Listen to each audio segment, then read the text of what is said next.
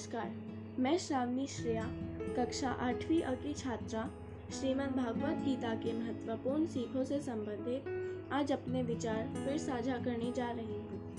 श्रीमद् भागवत गीता हिंदुओं का एक पवित्र ग्रंथ है।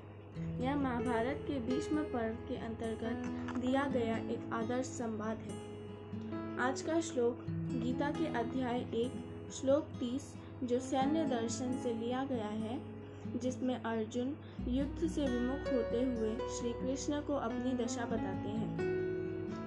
गांडीवम संसते हस्तात्वक्चैव परित्यहते, न च शक्नोमव्यत्सातुं भ्रमतीव च मे मनः।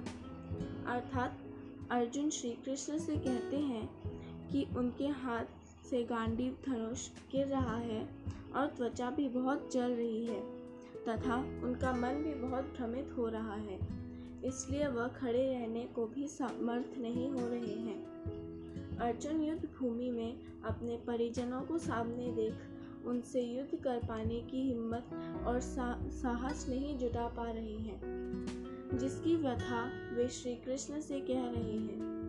वे इस क्षण अपने अपने को बलहीन महसूस कर रहे हैं और साथ ही उनका आत्मबल और आत्मविश्वास उन्हें कमज़ोर होता दिख रहा है।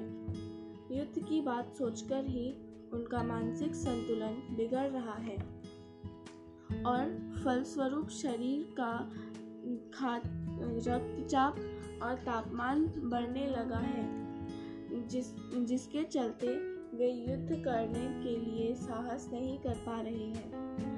अपने परिजनों, गुरुजनों के साथ बिताए गए एक क्षणों के बारे में सोचकर उनके मन में वध करने की बात उन्हें अकल्पनीय लग रही है और उनका मन भ्रमित हो रहा है।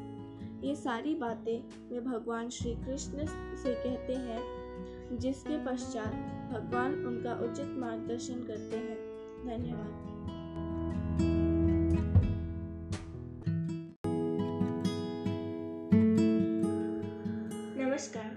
मैं श्रावणी श्रेया, कक्षा आठवीं की छात्रा, श्रीमद् भागवत गीता के महत्वपूर्ण सीखों से संबंधित अपने विचार साझा करने जा रही हूँ। श्रीमद् भागवत गीता हिंदुओं के पवित्र ग्रंथ में से सुशोभित है। गीता का उपदेश आज भी समाज के लिए एक आदर्श है। यह मनुष्य को अपनी कमज़ोरी और दुर्बलताओं को छोड़ने और उसके और उसके ऊपर कैसे विजय प्राप्त की जाए, उसकी एक आदर्श प्रस्तुति है। यह महाभारत के भीष्म पर्व के अंतर्गत दिया गया एक आदर्श संवाद है। आज का श्लोक गीता के अध्याय दो, श्लोक अड़तीस, जो सांख्य योग के अंतर्गत से लिया गया है, जिसमें भगवान श्री कृष्ण अर्जुन को आत्मा से संबंधित गुण रहस्यों पर प्रकाश डालते हैं। सुख दुखे समे कृत्वा लाभालाभो जया जयो। ततो युद्धाय युज्यस्व नैवं पापम वाप्स्यसि। जय पराजय, लाभ हानि और सुख दुख को समान समझकर उसके बाद युद्ध के लिए तैयार हो जा। इस प्रकार पाप करने से तू पाप को प्राप्त नहीं होगा। भगवान श्री कृष्ण अर्जुन को समझाते हुए कहते हैं कि, हे अर्जुन, युद्ध करना ही तुम्हारा धर्म है। यदि तुम्हें इस, इसमें पाप की आशंका है तो मुझसे ऐसी शिक्षा ग्रहण करते हुए युद्ध करो, जिससे पाप नहीं होगा। जय और पराजय के कारण क्रमशः राज्य लाभ और राज्य हानि होगी।